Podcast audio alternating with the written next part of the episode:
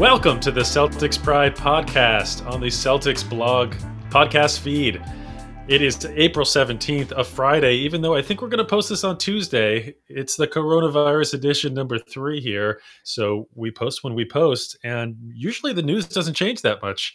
I'm Adam Motenko. I'm here as always with my twin brother, Josh Motenko. What's up, Josh? What's up, Adam? That's right. Identical twins. That means I'm half the egg with twice the basketball experience. Let's do this. Somehow that's true, but I used to be so much better when we were little. And good friend Mike Mo- Minkoff. What's going on, Mike? Yeah, no, I'm not a Motenko, Adam. I know. I, I, I know you said almost said it, but no, I am a Minkoff. Uh, how are you guys doing? doing great. I'm sorry you're not a, a Motenko. It's it must suck for you. You must worry it, about that every day. It's hard though. You know, I, I don't have those luscious uh, those luscious red locks. What can I do? Today on the podcast, we're going to give a quick update on the season. We're going to look at the Celtics salary cap and the implications of potential major losses by the NBA.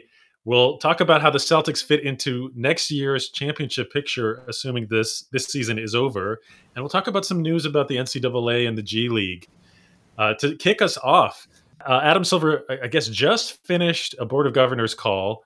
Mike, I know that you've been watching the Twitter sphere. What I do and, and responses to to what he said there, but he came out with some comments earlier this week, uh, within the last week or so, basically saying that uh, March 11th was the date that they suspended the season, and he doesn't feel like he knows much more at this point about what is going to happen he definitely does know that no decision is going to be made in the month of April, which doesn't necessarily mean that May 1st he'll have a decision.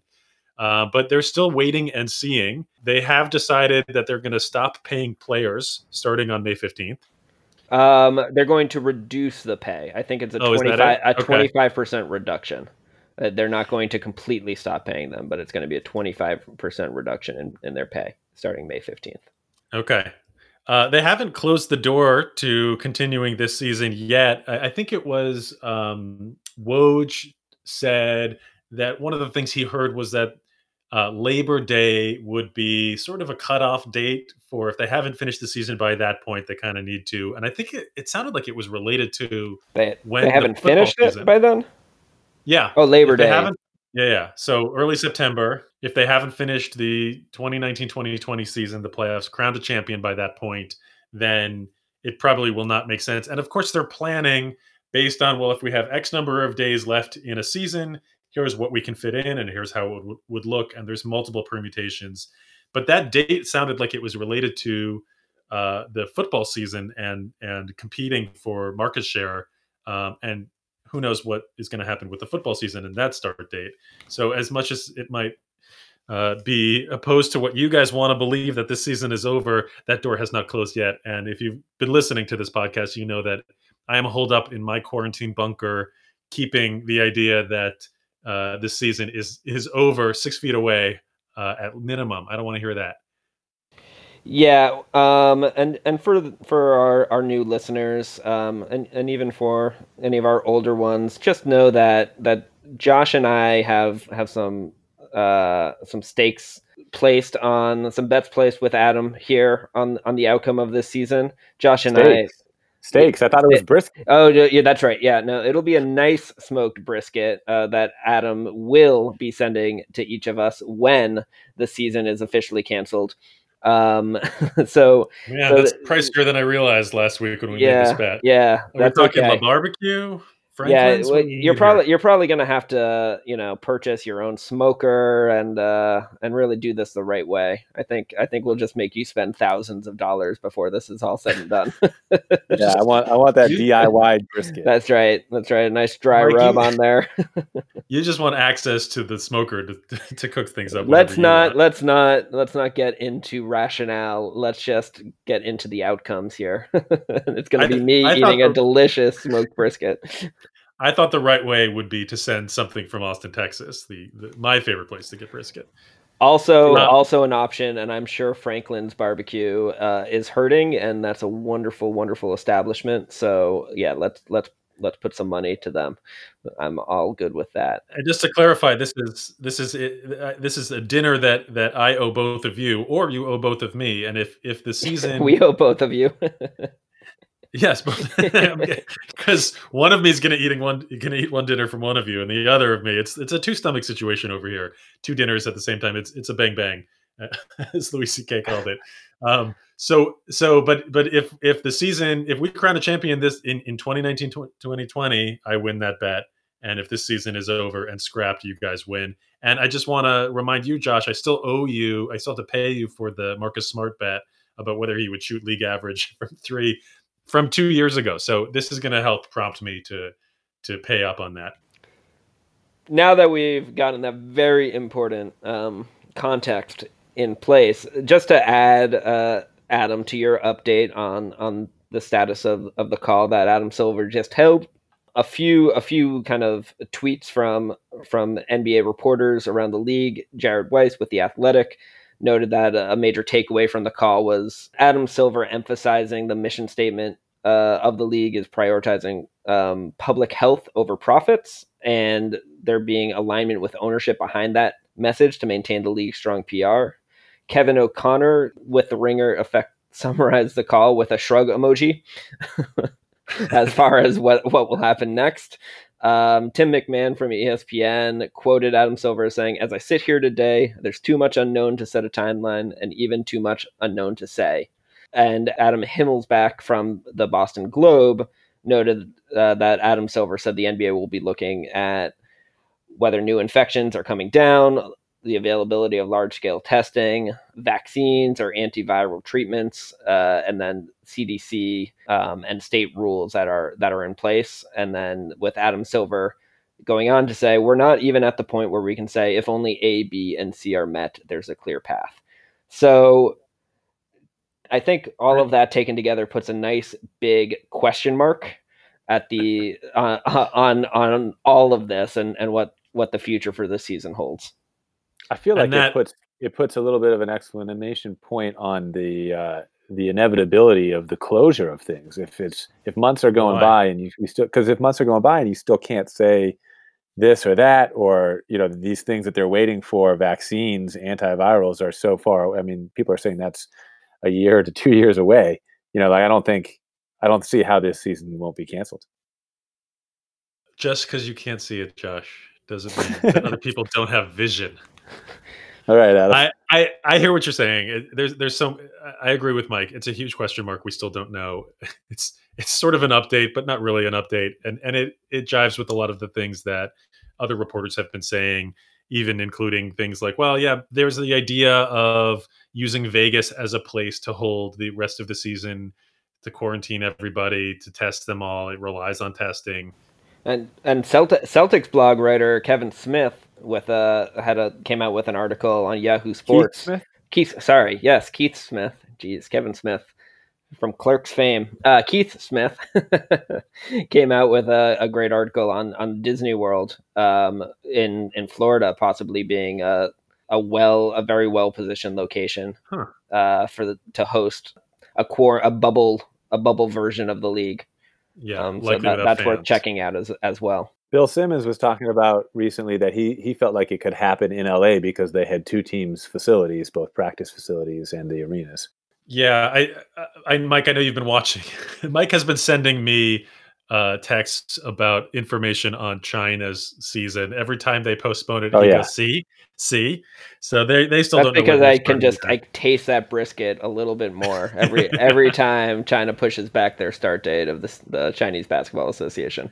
and because everybody who is later on in the spread of the virus is looking at who was first to see how it's going. I mean, it's just it's only natural. Meanwhile, the league is not making money, and Jared Weiss has, came out and said that Adam Silver basically said the league's revenue is quote in essence has dropped to zero. Uh, he says team's financials were uh, a part of the board of governors virtual meeting today. He reiterated several times that public health in the league that's that's the top priority. But but this is having a major impact. And and Mike, you've been looking at uh, briefly, not briefly, but but sort of um, an introductory look at at the cap implications of what could potentially be a some some estimates are a billion dollar of losses for the NBA and what that means for different teams. What kinds of things have you been seeing? Well, yeah. So Albert Nahmad, who, um, for those of you on the NBA Twitter sphere that that do not follow him, he is he is one of the foremost uh, capologists in in kind of the NBA blog universe, um, and he he operates at Heat Hoops, um, and he wrote uh, a, an article about a month ago in in mid March, kind of breaking down the potential implications from this whole um, this whole coronavirus pandemic.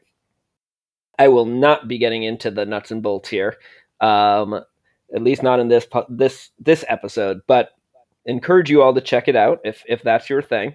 Uh, the the main takeaway here is that if the league were to lose, let's hypothetically say one million um, or one billion dollars in revenue, that prospectively could result in like a net reduction of fifteen million dollars from the the projected salary cap. And just as a, a quick refresh, in at the end of January, the Celtic the Celtics the league had updated its cap projections for next season at 115 million dollars uh, for the salary cap. The current the salary cap for the current season is 109 million dollars, so it's going to be a six million dollar increase. So a 15 million dollar decrease would take that from 115 million dollars down to 100 million dollars, which would be a nine million dollar increase relative to the current year's salary cap. De- yeah, decrease, but that's De- decrease, that's still yeah. not. That doesn't seem that huge to me. Well, it's not like you're losing like thirty percent of the cap or something. But if you are a team that has signed a lot of high priced players, say perhaps you have as many as four of them or plan to have as many of four of them it it starts to make your books a, a lot tighter than they than they may have already been, or or tight when they previously looked like you had some wiggle room. And there's a lot of uncertainty as to exactly how the the cap, you know, where the cap will ultimately come down. The the league is going to have to see whether they're able to generate any additional revenue, which is really the thrust behind Adam's theory that there will be uh, playoffs and a championship crown this year. Um, but so so it it's impossible, I think, to pinpoint what the cap next year will be. But if you look at the Celtics, so the Celtics were already going to be even with uh, the projected 115 million dollar cap, they were already going to going to be potentially flirting with not just a salary cap, but the luxury cap, the luxury tax line, um, with with really that contingent on whether Gordon Hayward was going to opt in. Now, my opinion is that with all of the uncertainty, financial uncertainty facing the league now, Hayward is almost definitely going to opt in for next season at this point with a, a pretty fat $34 million uh, annual salary coming his way. Do you guys agree with that? I think so. Uh, I because it also means that this this cap reduction next year, if it goes down to uh, 100 million. It, it uh, there were I, I, don't have the list in front of me, but there was a list of six or seven teams that had cap space next year with the previous estimates. Most of them were not quality teams, and I think we had talked about this on a previous podcast about which teams were potential suitors for Gordon Hayward or DeMar DeRozan was another player that has a similar opt out like Hayward, and they're they're not contenders. I, I think the Hawks were one of the teams that I recall having some space that also had some potential to improve a lot. But it's mostly bad teams. I think Memphis and, you, and Orlando may have been on that list. Yep. Yep. And if you if you reduce by 15 million down to 100 million or so the cap, that's just taking half of that money away from those those teams. So the idea that Hayward is is then going to be able to get a, a four year contract worth enough to justify losing out on 30 what 4 million next year I don't think that that's going to happen. I think he takes his chances after next year with with the in the open market and hopefully with an increased cap. And you'd think a lot of these guys are going to opt in. You know, anyone who's got a player option, you'd think they're going to opt in after this year because it's guaranteed in a in a climate where that where nothing's guaranteed. Which makes me think. I, I mean, this is going to handcuff a lot of teams. I mean, my calculations were that if Hayward opts in, that basically brings us to the the tax um, that was before this this decrease, and so I, I feel like that might even bring us over potentially. Yeah, I mean, I don't really possible. I feel like there's some questions that need to be answered. I, I, think I think it's too hard to say. Um, yeah. right now. There's just too much uncertainty as to where the, the cap will fall. But but I think I mean to me the the central point here is that the Celtics are not are almost definitely if if Hayward opts in, they're almost definitely going to have basically no wiggle room in their in their when it comes to the cap. And if you look at their their roster, they're actually basically fully locked in roster wise for next season. The only player on their current roster that doesn't that's not signed to some form of deal for next year is Brad Wanamaker. Uh, Ojeleye, Ojeleye has a team option, so the Celtics could release him. Um, Enes Kanter and Hayward, as we just discussed, both have player options. I'd be surprised if they don't both opt in. And Javonte Green has a partially guaranteed contract. So there's a team option for Theis also, I believe. There is a partial guarantee for Theis, um, though I, I, think it's it most of it is not guaranteed. So th- that's true. We could release him, but I would be yeah, but surprised no if we did that. that. Yeah, yeah. Um, so basically, we're gonna. My guess is that we, barring some trades, which you know, with Danny Ainge is always a possibility. Um, we more likely than not could end up with almost an identical roster minus Semi Ojeleye and Brad Wanamaker, and even even the the the the stanniest Brad Wanamaker stands aren't aren't going to suggest that that's um, a major loss. Well, and we, and we have three draft picks as well. Yep, exactly. Uh, and maybe maybe there's a chance that there's a, a, an exception that we are able to use on a player, but it's not going to be a ton of money. So I agree, Mike. This is we're looking at a, a roster that's going to be very similar to what it looks like next year. So then the to me the question becomes let's let we're going to we're going to play a little game here for the next and then this is what we teased at the end of our last episode. But let's pretend the reality that Josh and I believe to be true actually is true and that the the season the the 1920 season is over. Um, there no more games will be played. There will be no yep. playoffs. No championship yep. will be named. Yep. Um, I will restrain myself for this hypothetical. What's the you. point? What's the point? Get to the point. So, looking at the Celtics roster, understanding that they have little wiggle room, we're going to look at how viable are they as a championship contender.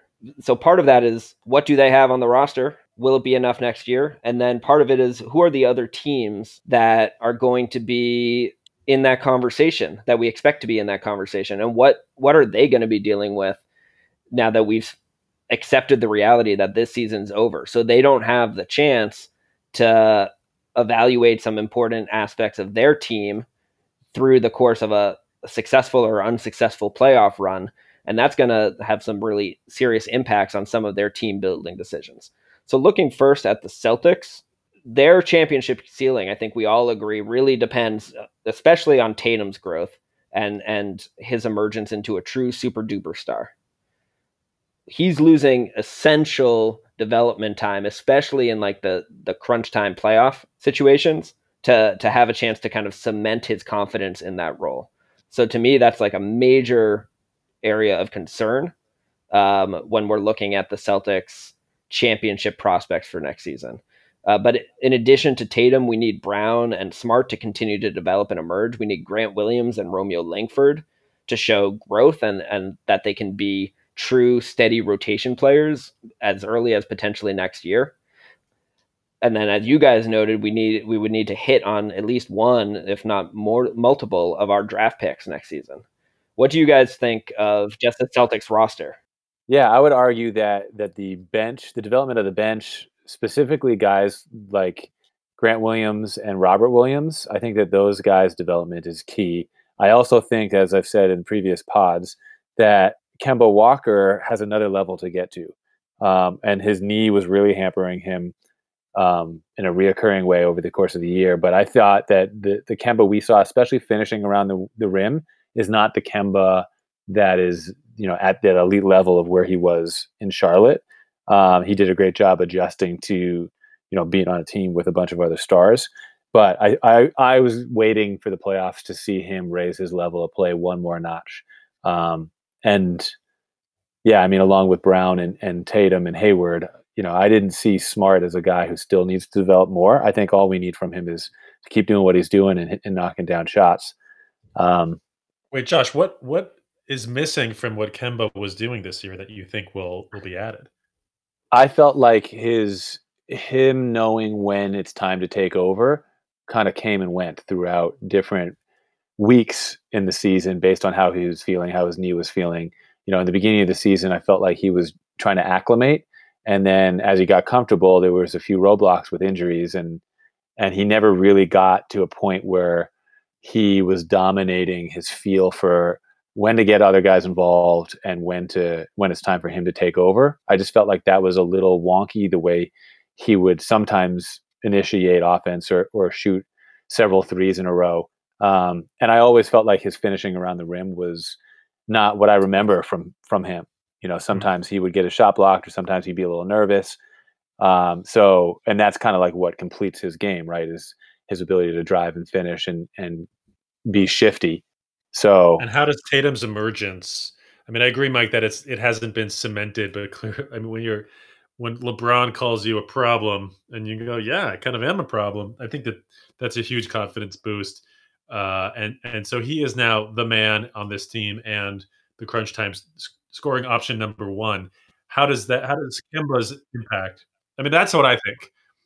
Then Kemba slides into the number two scorer role, which is perfect.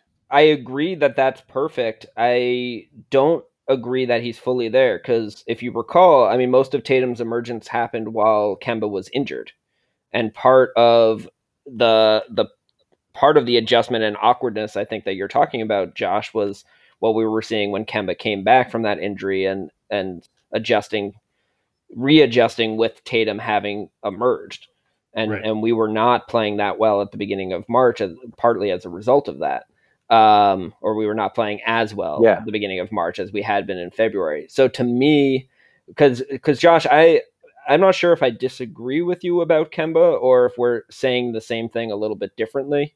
Um, but for me with Kemba, I don't. I definitely think he needs to be our second best player um, on offense. Because uh, and I agree with what Adam just said. Tatum needs to be our our, our primary scorer and our our true kind of 1A superstar um, for us to be competitive in the right way. Because I think Kemba has genuine ceiling that will be placed on him in in competitive in certain competitive matchups in the playoffs. Um, yeah, but I, I, think he can be he can kind of break out if he's got Tatum there to take the the full brunt of the other team's uh, defensive focus. So right, that so like he can be super valuable Uh, but only if Tatum is emerges. Right. And so w- what we saw was Tatum was emerging and and Tatum was becoming the number one guy. And in the playoffs, young guys are going to play well when they're really feeling it. And when they're not, then that's when you need a veteran who's, you know, been around to to to know like, okay, now it's my turn. Or if I just get these guys a couple shots here or there, I'll get them going again you know, and I think that that's the the leadership that Kemba has the potential to bring that we just haven't seen yet because we didn't see him in the playoffs and we didn't see the the top five players on our team really play that many minutes together. And we didn't see Kemba out there when Tatum was you know in the bulk of his emergence. So we just needed more time to develop, but there's going to be playoff games when Tatum and Brown are are off. And you know, young players can tend to freeze up in those kinds of situations. So we need Kemba to be that steadying force. I like this team's roster as is uh, in terms of its potential for improvement into next season, mostly just because the arrow is pointing up on so many of these players be- because of age.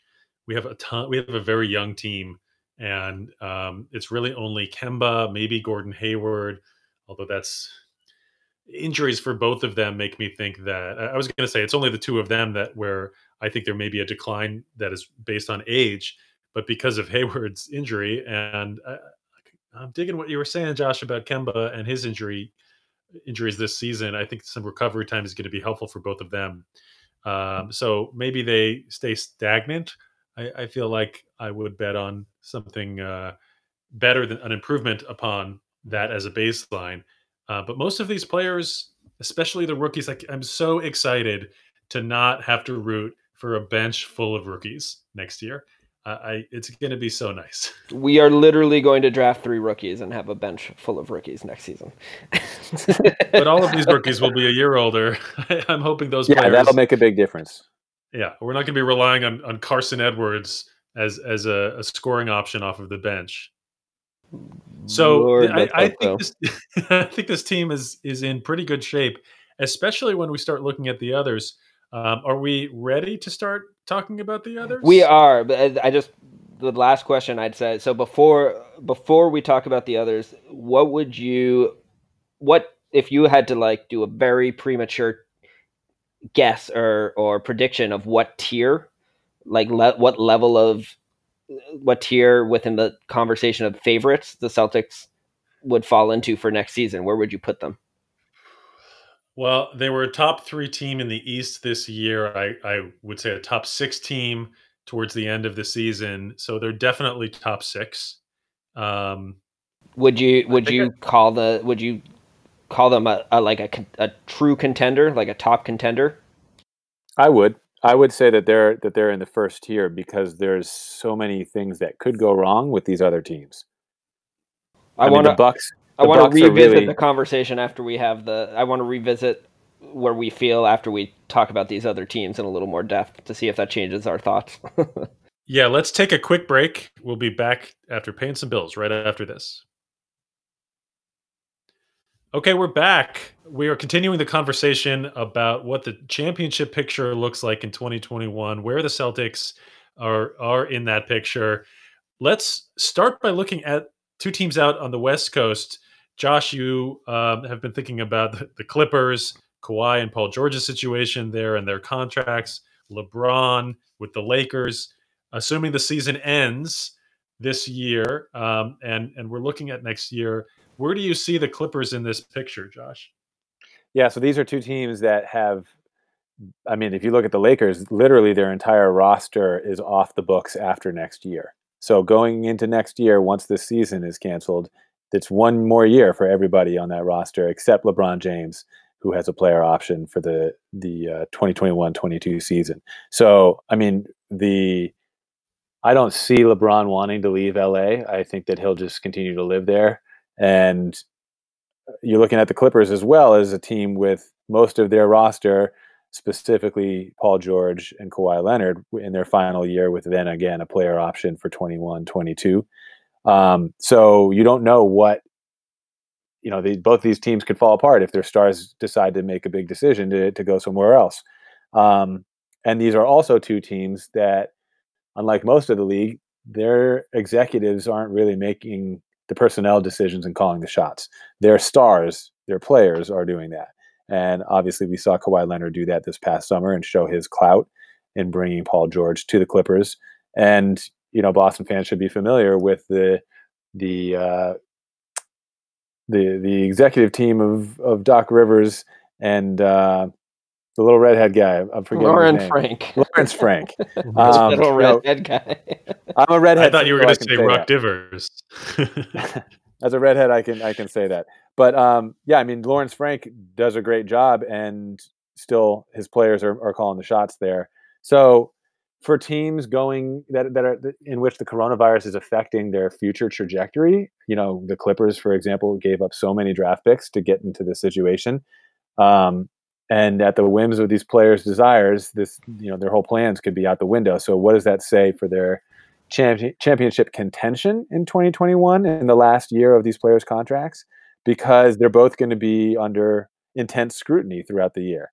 You know, if they don't win this one year, it's over potentially. Yeah, I just I find this Clipper situation so fascinating because, as you noted, Josh, you know Kawhi totally strong armed the Clippers into giving up this massive haul of assets um, uh, to the Thunder so that they could get bring in Paul George so that Kawhi could have the teammate he wanted, and then I it seemed to me that Kawhi and Paul George kind of surprised the Clippers by signing these two year deals with a player option yeah. instead of longer term commitments. So, as it was, it was already like the, the Clippers were already given a much shorter rope than I think they originally realized they were going to have. And now, if you just wipe out the remainder of this season, they lose 50% of their opportunity to demonstrate in playoff in the playoffs that this pairing can work and work at the highest level to justify the gamble that they made. And that's not really that's not really the culture that you want. You know, culture isn't really created in a vacuum with intense scrutiny and pressure and a time limit that's really quick. You know, culture needs to be organically created and have time and room to breathe. You know, so hey, don't, any, don't, don't let don't let your culture conversation get in the way of my personal brand, man. Josh, what's the impact as as a coach on on the team when you have players going, yeah, we'll see. What's the impact on the coach on on uh, future planning and on the other players' decisions to play there or not? Uh, I don't think honestly there is that much impact because the coach, you know, in a situation like with the Lakers with Frank Vogel, that he's not he's not calling any of the shots anyway. It's really he's resp- everybody's responding to LeBron. So, you know, you're following him. That's who you follow. Whether you're a coach, whether you're a GM, you know, you're following him. And if he says something specific, you know, that's what's going to happen. If you're Anthony Davis, do you regret not signing an extension now that it sounds like we're looking at a, a decrease in the cap and he has an opt out? Well, he's got the player option. I would assume him to take it, but you know, he he's after this year, he would have to say yes to his player option. We're assuming he's going to step into that, and then you can start the conversation. As you, you think he opts in? Yeah, short term for the one year.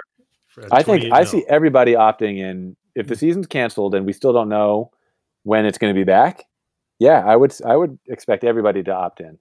I think that's the quickest way to continue business as usual to to keep the guaranteed money. I mean, you're still Anthony Davis. It's not like you're, you know, after a year of not playing, you're all of a sudden a different, you know, player. You're still valued. Yeah, I think I think it's a little. It, it's still a little tough to say because um, maybe the league can come up with some creative way to kind of, you know, the reverse of what they proposed doing when the cap spiked. The you know the ca- cap smoothing on the on the decline.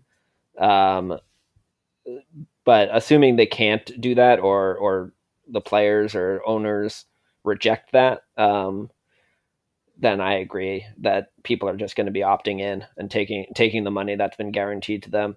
You you you you know you've got to have optimism that's probably next year and certainly by 2021 22 um, revenues are going to kind of return to where they were um, so so players probably just need to navigate a year and a half or so of uncertainty here. Um, and I don't think anyone out there is going to be feeling bad for them relative to the uh, uncertainty the rest of the world is dealing with. So, so and so here's the the Celtics' advantage in that situation. If you look at the top six teams, uh, competitive wise, you know the the Clippers, Lakers will get to the Bucks, Philly, Houston. I mean, and then the Celtics. The Celtics are really the only one who knows that their core is going to be intact long term and doesn't have any rumors, doesn't have any speculation about yet. certain players not being able to get along with each other. Sure, yet. But the you know that's the that's why I consider the Celtics in that top tier because everybody else has this fatal flaw, you know, where everything can fall apart from a, a, a business perspective, from a star making a quick decision perspective. Um, you know, we'll, we'll get to the others. Yeah. Is there anything else you want to say about the Lakers, Josh? No, I mean they're the Lakers and the Clippers are not the only teams in this situation. The Bucks are also in this situation. Yeah. Um, before we get to the Bucks, Adam, why don't why don't you why don't you tackle? Uh, yeah, I was going to talk about Houston. Yeah.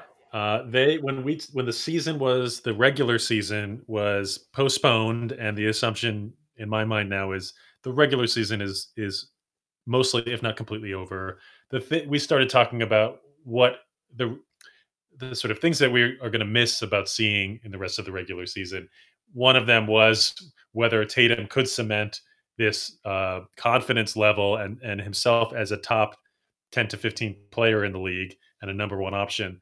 The other that I mentioned was not seeing the Houston Rockets show what they could do here because they really uh, bought into to small ball in a way we have not yet seen in the NBA's history They are bringing back all of their core players next year, and um, I think that they, I mean, they you have to consider them a competitor just because James Harden is as good as he is. Uh, I love the Covington move. They still have Westbrook, Eric Gordon back from an injury. Danuel House is still on this roster. PJ Tucker, their starting center, is still there. I mean, they're losing guys like Tyson Chandler, Thabo Sefolosha, maybe Austin Rivers, even Ben McLemore is still is coming back. Um, Jeff Green is it will not be. Bruno Caboclo is still two years away from being two years away, in my opinion. They won't have DeMarre Carroll, but I mean, there's these are minor, minor role players that are not going to be back, so that that core is still there. The big question mark with them in my mind is what's going to happen with Daryl Morey? Who's going to be calling the shots there? Um, who's going to be coaching the team? Because there has been some some front office and coaching strife with this new ownership team, and um, I think there's a lot of uncertainty there. And you never know how large of an impact that can have on the team. So I'm, um, I'm also wondering yeah, if if Tillman Fertitta, the this uh, new owner, this combative new Rockets owner, uh, will be will go broke before the end of this pandemic. He most of his fortune is in the hospitality industry, and really? and some of the the things I've been seeing is that he's he's seeking additional financing to kind of tide over um, tied over basically his businesses and his, his hospitality empire, uh, which is getting pretty ravaged right now. Um, I, I, don't actually think he'll be broke, but he's already been a bit of a spendthrift. Uh, so, am I using that right? I think so. What What does that mean? he's been he's he's he's not exactly been. He's been frugal. He's been frugal. Yeah. Yes, he's been frugal. Uh, maybe he'll sell. Maybe he'll sell the team, and Morey can keep his job yeah, I bet Morey kind of wants out at this point secretly. Um, but so I yeah, I think this team is super fascinating. I, w- I was with you, Adam. I really wanted to see how this team looked in the playoffs. I had uh, talked about my my maybe unhealthy fear of Houston after they uh, demolished us. What was it? Early February. Um, Josh, I know you weren't convinced of their their prowess at that point, and they like immediately went on a six game losing streak against some pretty cruddy competition, which didn't make my take look so good. But I, I'm still very interested to see what's to come for this team. I don't think D'Antoni will be their coach next year. Everyone seemed to to agree, but it's interesting if this if the playoffs don't play out like, do they get a pass? Do they get to punt on all of those decisions? I don't believe that D'Antoni is under contract for next year either. No, this he's was a lame duck year, right? Yeah. To me, they're definitely not a tier one contender next year. Um, but because of how great Harden is and how sometimes great, good uh, Westbrook is, I, I do think they deserve to be talked about in the in the contender conversation, at least generally. Let's shift to the East Coast. Were we done on Houston? I was just going to ask Josh if he had any thoughts. He's been he's been very quiet about Houston. Yeah, let's keep it going. okay. I want to know what you I want to know what you guys think about the Bucks and Philly. And then I want to talk about this uh, this G League thing, which I think is huge news. All right, Adam, where are we going? Let's go to Philly. I'm looking at their cap sheet right now, and it's kind of fun to look at. I got to be honest. So this is a team that, as we all know, they they underachieved this year. It, ben Simmons and Joel Embiid. There's major questions as to whether they can play together. Uh, Embiid does not like playing out on the perimeter, and Ben Simmons can't shoot. So uh, the Al Horford contract has been panned, and if the cap goes down, it's that just looks even more gross. Ben Simmons extension kicks in next year, so he's going to start making 29 million they do have their core together. The question is, can their core fit together? I mean, they, have got 147 million on the books. Uh, with that is an unbelievable number. So, that is an 10 or 11 players. Unbelievable number. Josh Harris, that's his name, right? The Philly owner. Yeah. He must be so unhappy right now. yeah, that's a huge luxury tax bill. But this guy wants to win, and uh, he thinks that a huge front court is the way to do that, or a huge lineup altogether. Uh, I mean, this this is this. Do they even fit within the top six teams in your mind next year? I don't. They're not in mine. It, it's hard to put them there based on the way this season has gone. Um, you know, they to me they have a similar question that they don't get to answer via the playoffs as as the Rockets. Like, does this actually work when it matters? Can Embiid Simmons is Embiid Simmons the pairing that they want to stick with? Uh, do they want do they want to keep keep running it back year after year? There, I mean, on its face, you've got these two top what fifteen talents, fifteen to twenty talents in the NBA, and they they're super young. They're under contract, under under cost control. That that should be everything any team would ever want. Uh, but it's unclear if they can play together. And the you know Philly was p- potentially going to have a chance to answer some serious questions based on how the playoffs went. If the season is now over, that that makes it that that gives them that much less information to make some really important and tough offseason decisions with. Um, of all the teams, none of that answered your question, Adam. Well, yeah, I mean, of all the teams that ha- that had major question marks, they're at the top of the list. And if you because you don't in this hypothetical, you don't get those questions answered for this year. What does that mean? You have to assume about the answer to the question, whether they can coexist or not. It means that you assume that that Philly and Houston are at the bottom of the top six. They're the worst of the top six teams. And I would think that you ask anyone around the league, and they're going to talk about the Clippers and the Lakers and the Bucks as being, you know, in the top three. And so, therefore, do you need to make a move? Do you need to trade Simmons potentially?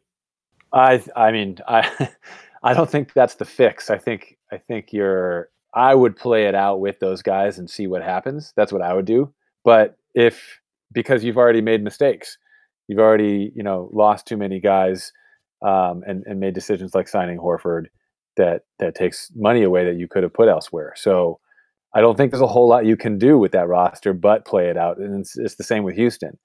You know, that's why that's why that's why the Bucks, Lakers, and Clippers seem to be towards the top. So I, I think that they're they're less of a threat to the Celtics for sure. To me, the Bucks situation is the most interesting because they've been so dominant through the regular season. Mm. So for the Bucks, what's fascinating to me is again, you know, people were already starting to murmur about Giannis uh, and and his upcoming free agency in the year after next uh, for the 20 you know the 21 22 off season and the bucks basically obviously the, the the the future of the franchise depends on being able to retain Giannis and a big piece of them being able to be compelling in that but you know conventional wisdom would suggest was is winning a championship and the bucks are going to have the opportunity the first opportunity to offer a max extension uh, the full five year max extension to Giannis after this offseason. The bucks were one of statistically have been one of the most dominant teams in the regular season ever this season so far so if this season wipes away, disappears, they they may have been, but you know, in some corners they were kind of the the front runner for the championship. Um, though I think there was still some skepticism in in most most national NBA media corners um, relative to the Lakers and the the Clippers, but they were certainly no worse than top three, and they may have lost an opportunity to to win a championship with Giannis before he has to start making decisions about whether to sign that max extension. If he doesn't sign that max extension, then he's they're basically have this lame duck year next year, which is going to put all sorts of pressure and unwanted storylines and unwanted conversations and distractions facing that team throughout the entire season. So I find that to be really interesting to think about. Um, it would drive me insane and terrify me if I were a Bucks fan.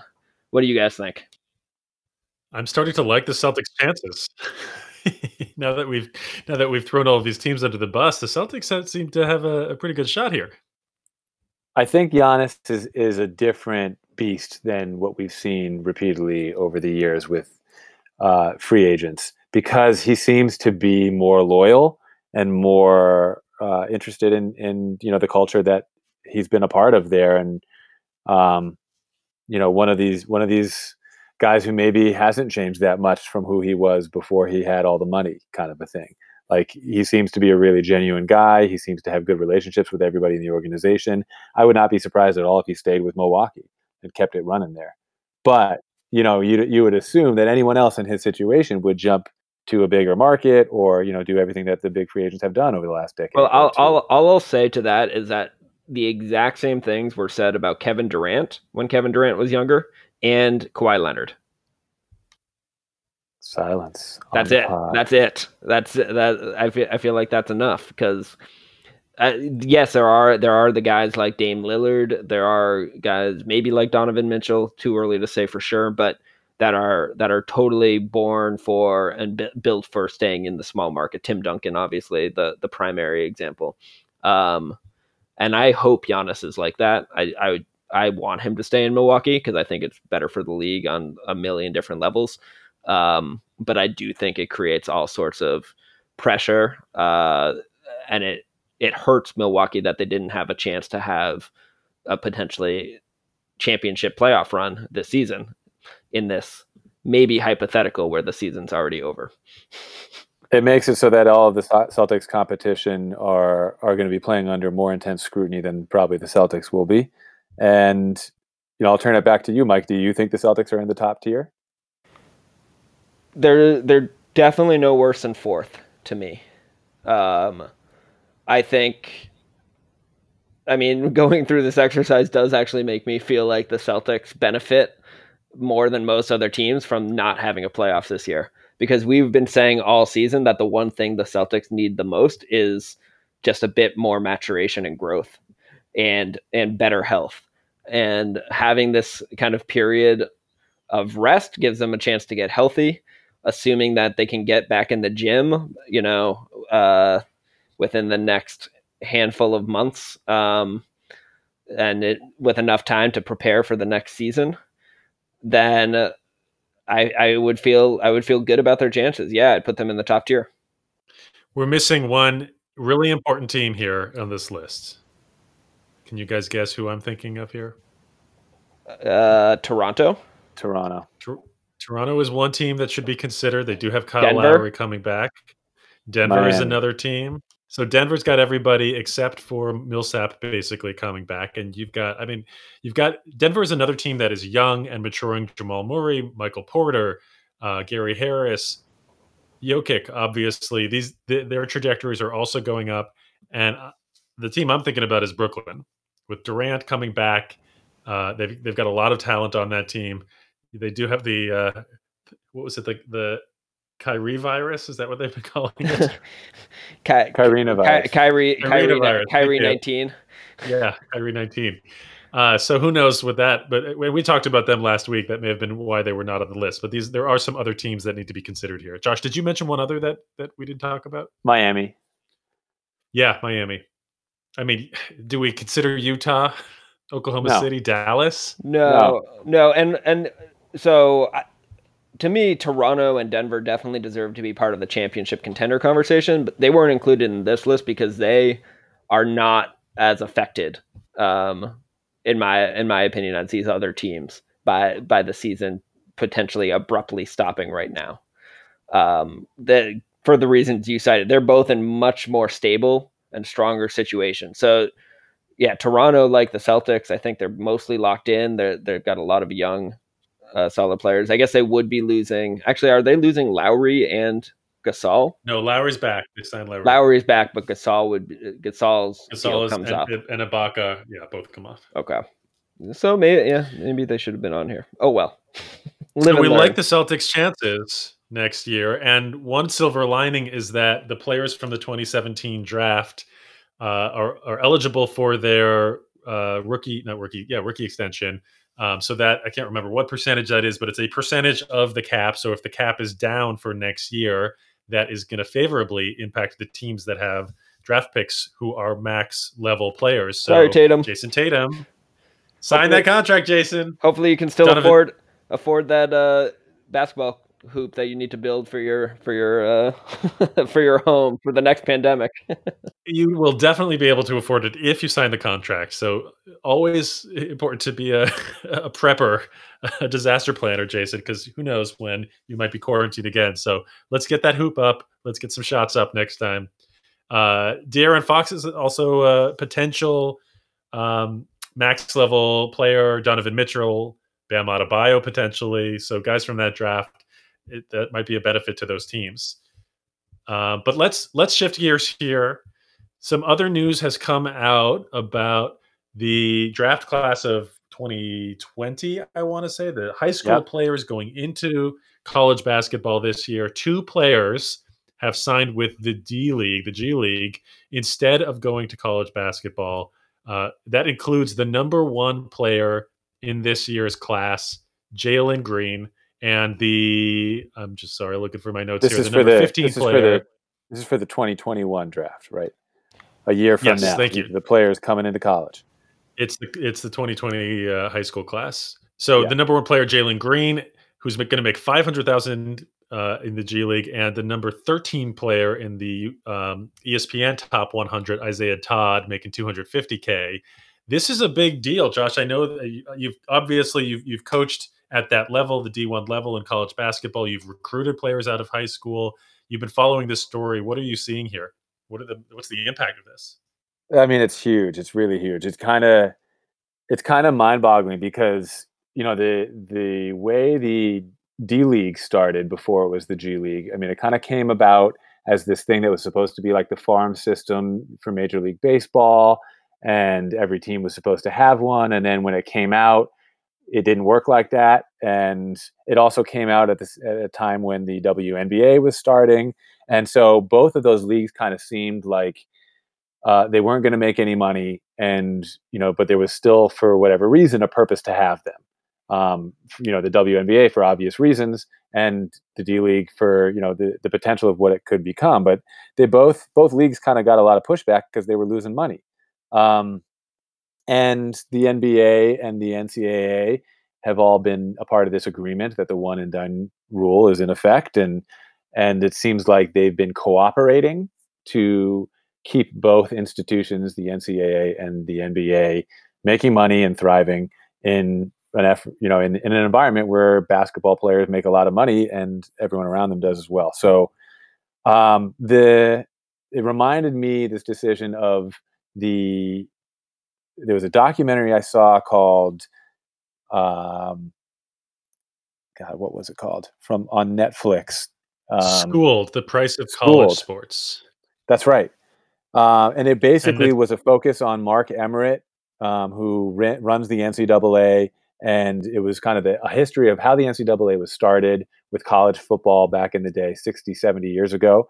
And it kind of exposed the ideal surrounding all of this, which is that amateurism is, you know, maintaining a sense of purity in the game.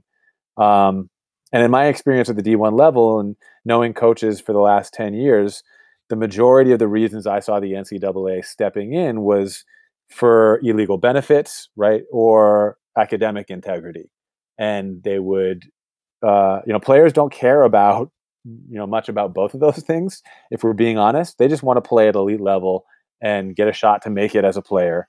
Um, and the NCAA was kind of acting as this self-appointed judiciary body for their own industry. So there's a conflict of interest there from the beginning, um, and nobody wanted to to mess with them. And um, everything changed when the the uh, bribery scandals with the FBI came out recently, and a lot of big coaches, including Rick Pitino, got hit for that.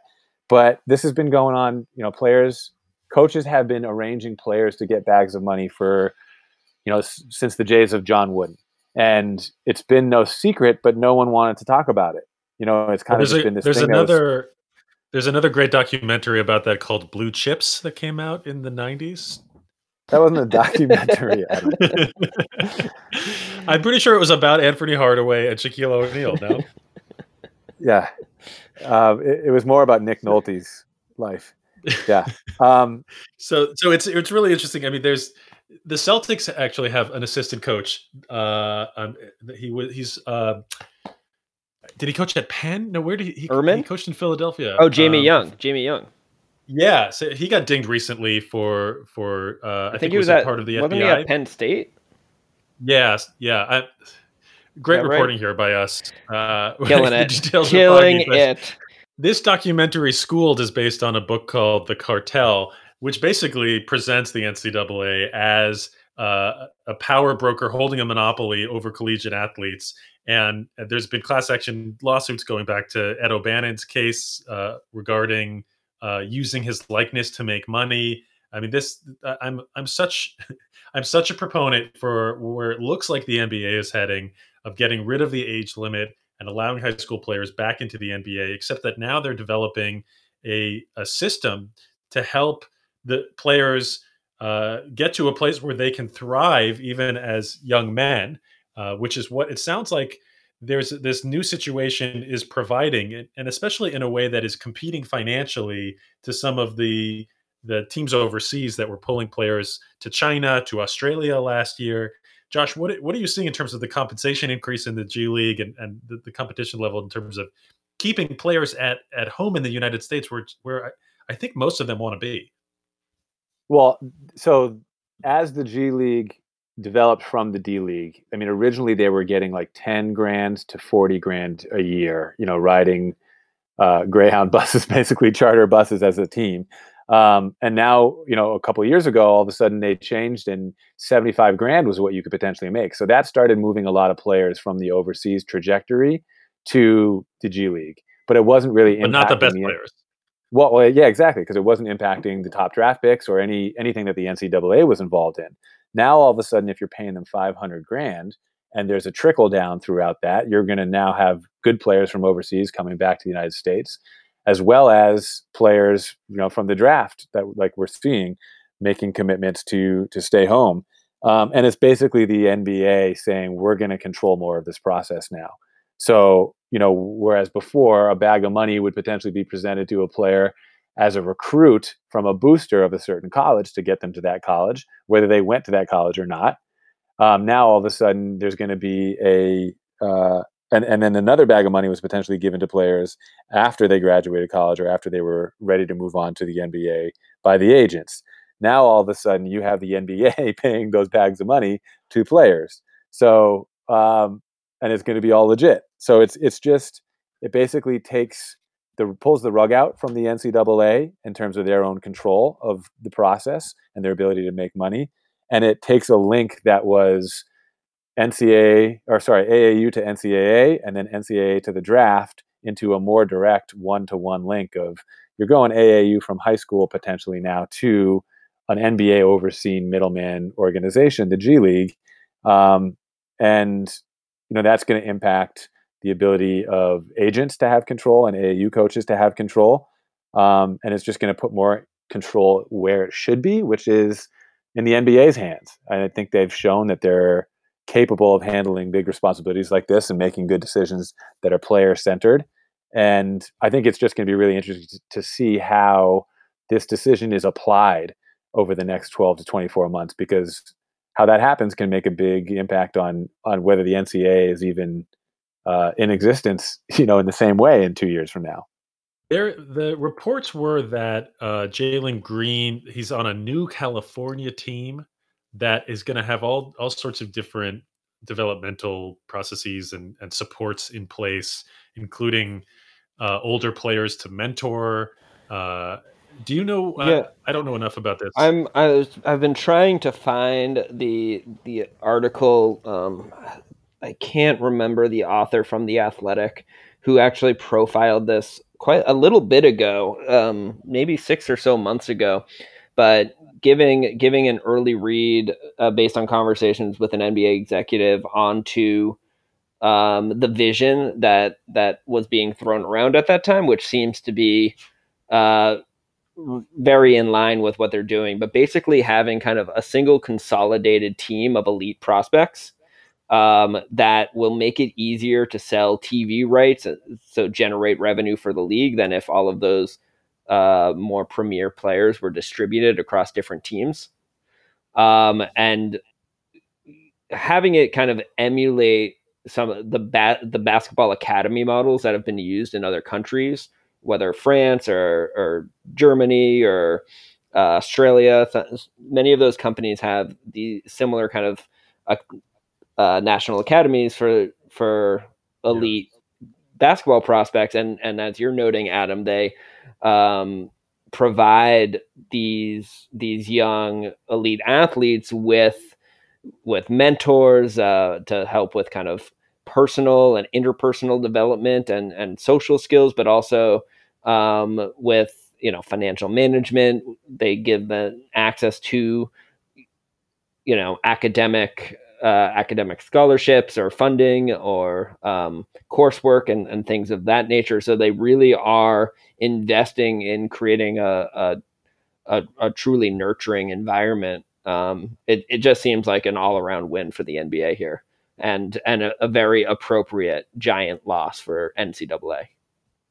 It's it's also the first time that the NBA has finally, you know, after however many years the D League and G League has been in existence, the NBA is now saying that the G League is going to be a major player in a specific way.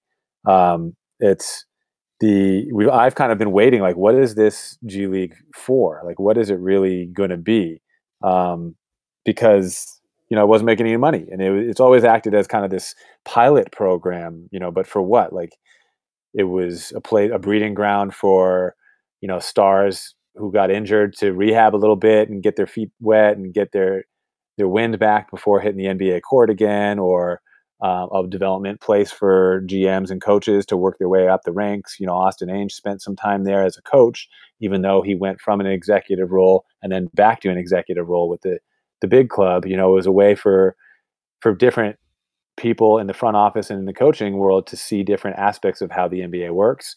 Um, and then obviously to get you know players who are two years away more experience and, and to get their feet wet you know but none of that was really impacting the the trajectory of the elite athletes or even like how the whole basketball scene works. I mean just the fact that these mentors nba app- appointed mentors are going to be involved in these players life in that transitionary year it takes it takes away like are you listening to your AA, AAU coach who you know really has his own interest because he's looking at a bag of money? Are you you know are you listening to agents who are pumping you up and telling you BS because you know they're trying to make money off of you? You know, it kind of takes like the way things have always been, where somebody, even your college coach, potentially is looking at riding your coattails into another gig. Um, you know, it, it kind of levels the playing field and takes takes the street element out of it a little bit. I, I think it. I think it could. I think it could have the potential for really changing a lot of of, of how the entire industry works and who's working in the industry. It professionalizes the entire thing by under one umbrella. And, and in what way, like, what has who has been in, in in the industry that will no longer be, or how does it weed certain people out? What can you give more specifics? Um, I mean, all of the big agents are giving bags of money to players, you know, as a as a senior to sign with them you know, it's the, you get a signing bonus potentially. So it's it's now all of a sudden, you know, I mean, obviously you're still going to have an agent, but you're you're now maybe getting more level-headed perspective instead of you know having no access to anyone from the NBA because you're just a college student, and here come all these agents at the end of your uh, your tenure in college when you're finally ready to go pro, whether it's after one year or after three. You know, all of a sudden now you're you're bombarded by new people and you don't have a lot of resources as far as elite um, executives and coaches at the NBA level to give you sound advice. So you're you're just having to navigate this path with all these people in your ear trying to figure out who do I listen to and who do I not. So all of a sudden now you have reputable people that you're listening to, you know, right out of high school and I think I just think that it's going to it's going to balance everything out. Yeah, I mean, it, it seems to me like it it won't get it right. It won't fully weed all of that out. Um, but it would it it should have it should be able to suppress at least a little bit, especially with for the most coveted prospects um, and the, the highest ranked individuals. But then there's still you know the NCAA is still going to be around. Uh, co- college basketball will continue to generate revenue. So there's still going to be those bags of money uh, to go around and people to kind of act in predatory ways, just targeting the next tier of, of prospects. Um, I, at least that would be my guess. Sure, you could also argue that maybe you know people are going to the vultures will come to players e- even younger, you know, um, because now you you have to get to them before they're ready to leave high school, right? So now it just preys on even on, on underage people, um, on minors, right? Which is a whole other thing. So there's there's some drawbacks to it, and that's why I'm saying it really depends on how the NBA kind of uses this and how this decision is kind of applied over the next 12 to 24 months. Like that's what's going to determine how much of an impact this kind of a decision will eventually have. Um, because you know the the trends that teenagers make as players really will start to have more and more value and clout in terms of you know well if Jalen Green's doing it then the next few people are going to do it and maybe there'll be you know instead of one team of elite prospects who are all younger than the rest of the G leaguers maybe now all of a sudden you have three or four teams like that and you have more and more players who are going to be leaning away from the NCAA route um, because there's just so much at stake when in terms of whether it's academics or whether it's like impermissible benefits. The NCAA is known as the the organization that will take your ability to play away from you as a player. So why would you even risk that potentially if there's another option that's viable? Yeah, I, am also interested to see if this becomes something that if if you know, early adoption by elite prospects such as Jalen Green, um, you know, begets similar and, and more adoption and then positions the G League to be able to expand uh, the number of offers it's able to put out of this nature. Um, and it, it, I mean, it'll be curious to see if more fans start going to G League games, exactly, which were right. mostly unattended. Right. You know. Well, they're all at locations that that are second, third, fourth tier cities that don't have a lot of of potential revenue from you put places. some I, you put some respect on Portland. Westchester is. uh, I I think there's a lot of potential value in in TV ratings if you're getting better players and you're getting better competition. If they're you're playing within the system uh, of of a parent team, I still think you're going to need to. So there, there's additional revenue generation that that uh, potential that can help support these higher salaries. But I th- think you're still going to need support from the NBA and the affiliated teams uh, to ensure that you can provide what you need to compete. And it's totally worth it. Uh, we will see a shift when the NBA does change their age restrictions, however they end up doing it and whenever they end up doing it. I don't think the James Wiseman situation at Memphis this year helped the NCAA's cause, uh, since you can be a top a, a number potential number one pick and still uh, have your season cut short, which is just not ideal. Um, so this is a huge benefit to the NBA, and, and I think it, it, can only help, especially when you're reducing the power of an organization like the NCAA, which I just don't respect all that much. So, anything else before we end here? I think this is a great time for us to end. Thank you all for listening. We're, we're trying to provide some interesting content until the this season in 2019-20 starts up again. You guys, I, I am looking on the uh, menu for Franklin's Barbecue, and I'm going to send you a list of sides that I want with the briskets, the two briskets that I expect to receive through the mail from both of you, frozen. Man, that I my stomach reheat. just grumbled at the mention of, of briskets. I am hungry.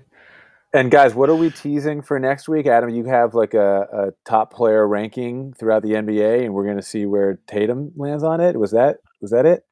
Yep, I'm going to tell you why Jayson Tatum is a top ten asset in the NBA this year and going forward. Next time, please download, subscribe, rate us five stars, yada yada yada. Follow. Leave, leave feedback in the comments of Celtics blog, uh, the Celtics blog podcast feed, and thanks for listening. Bye.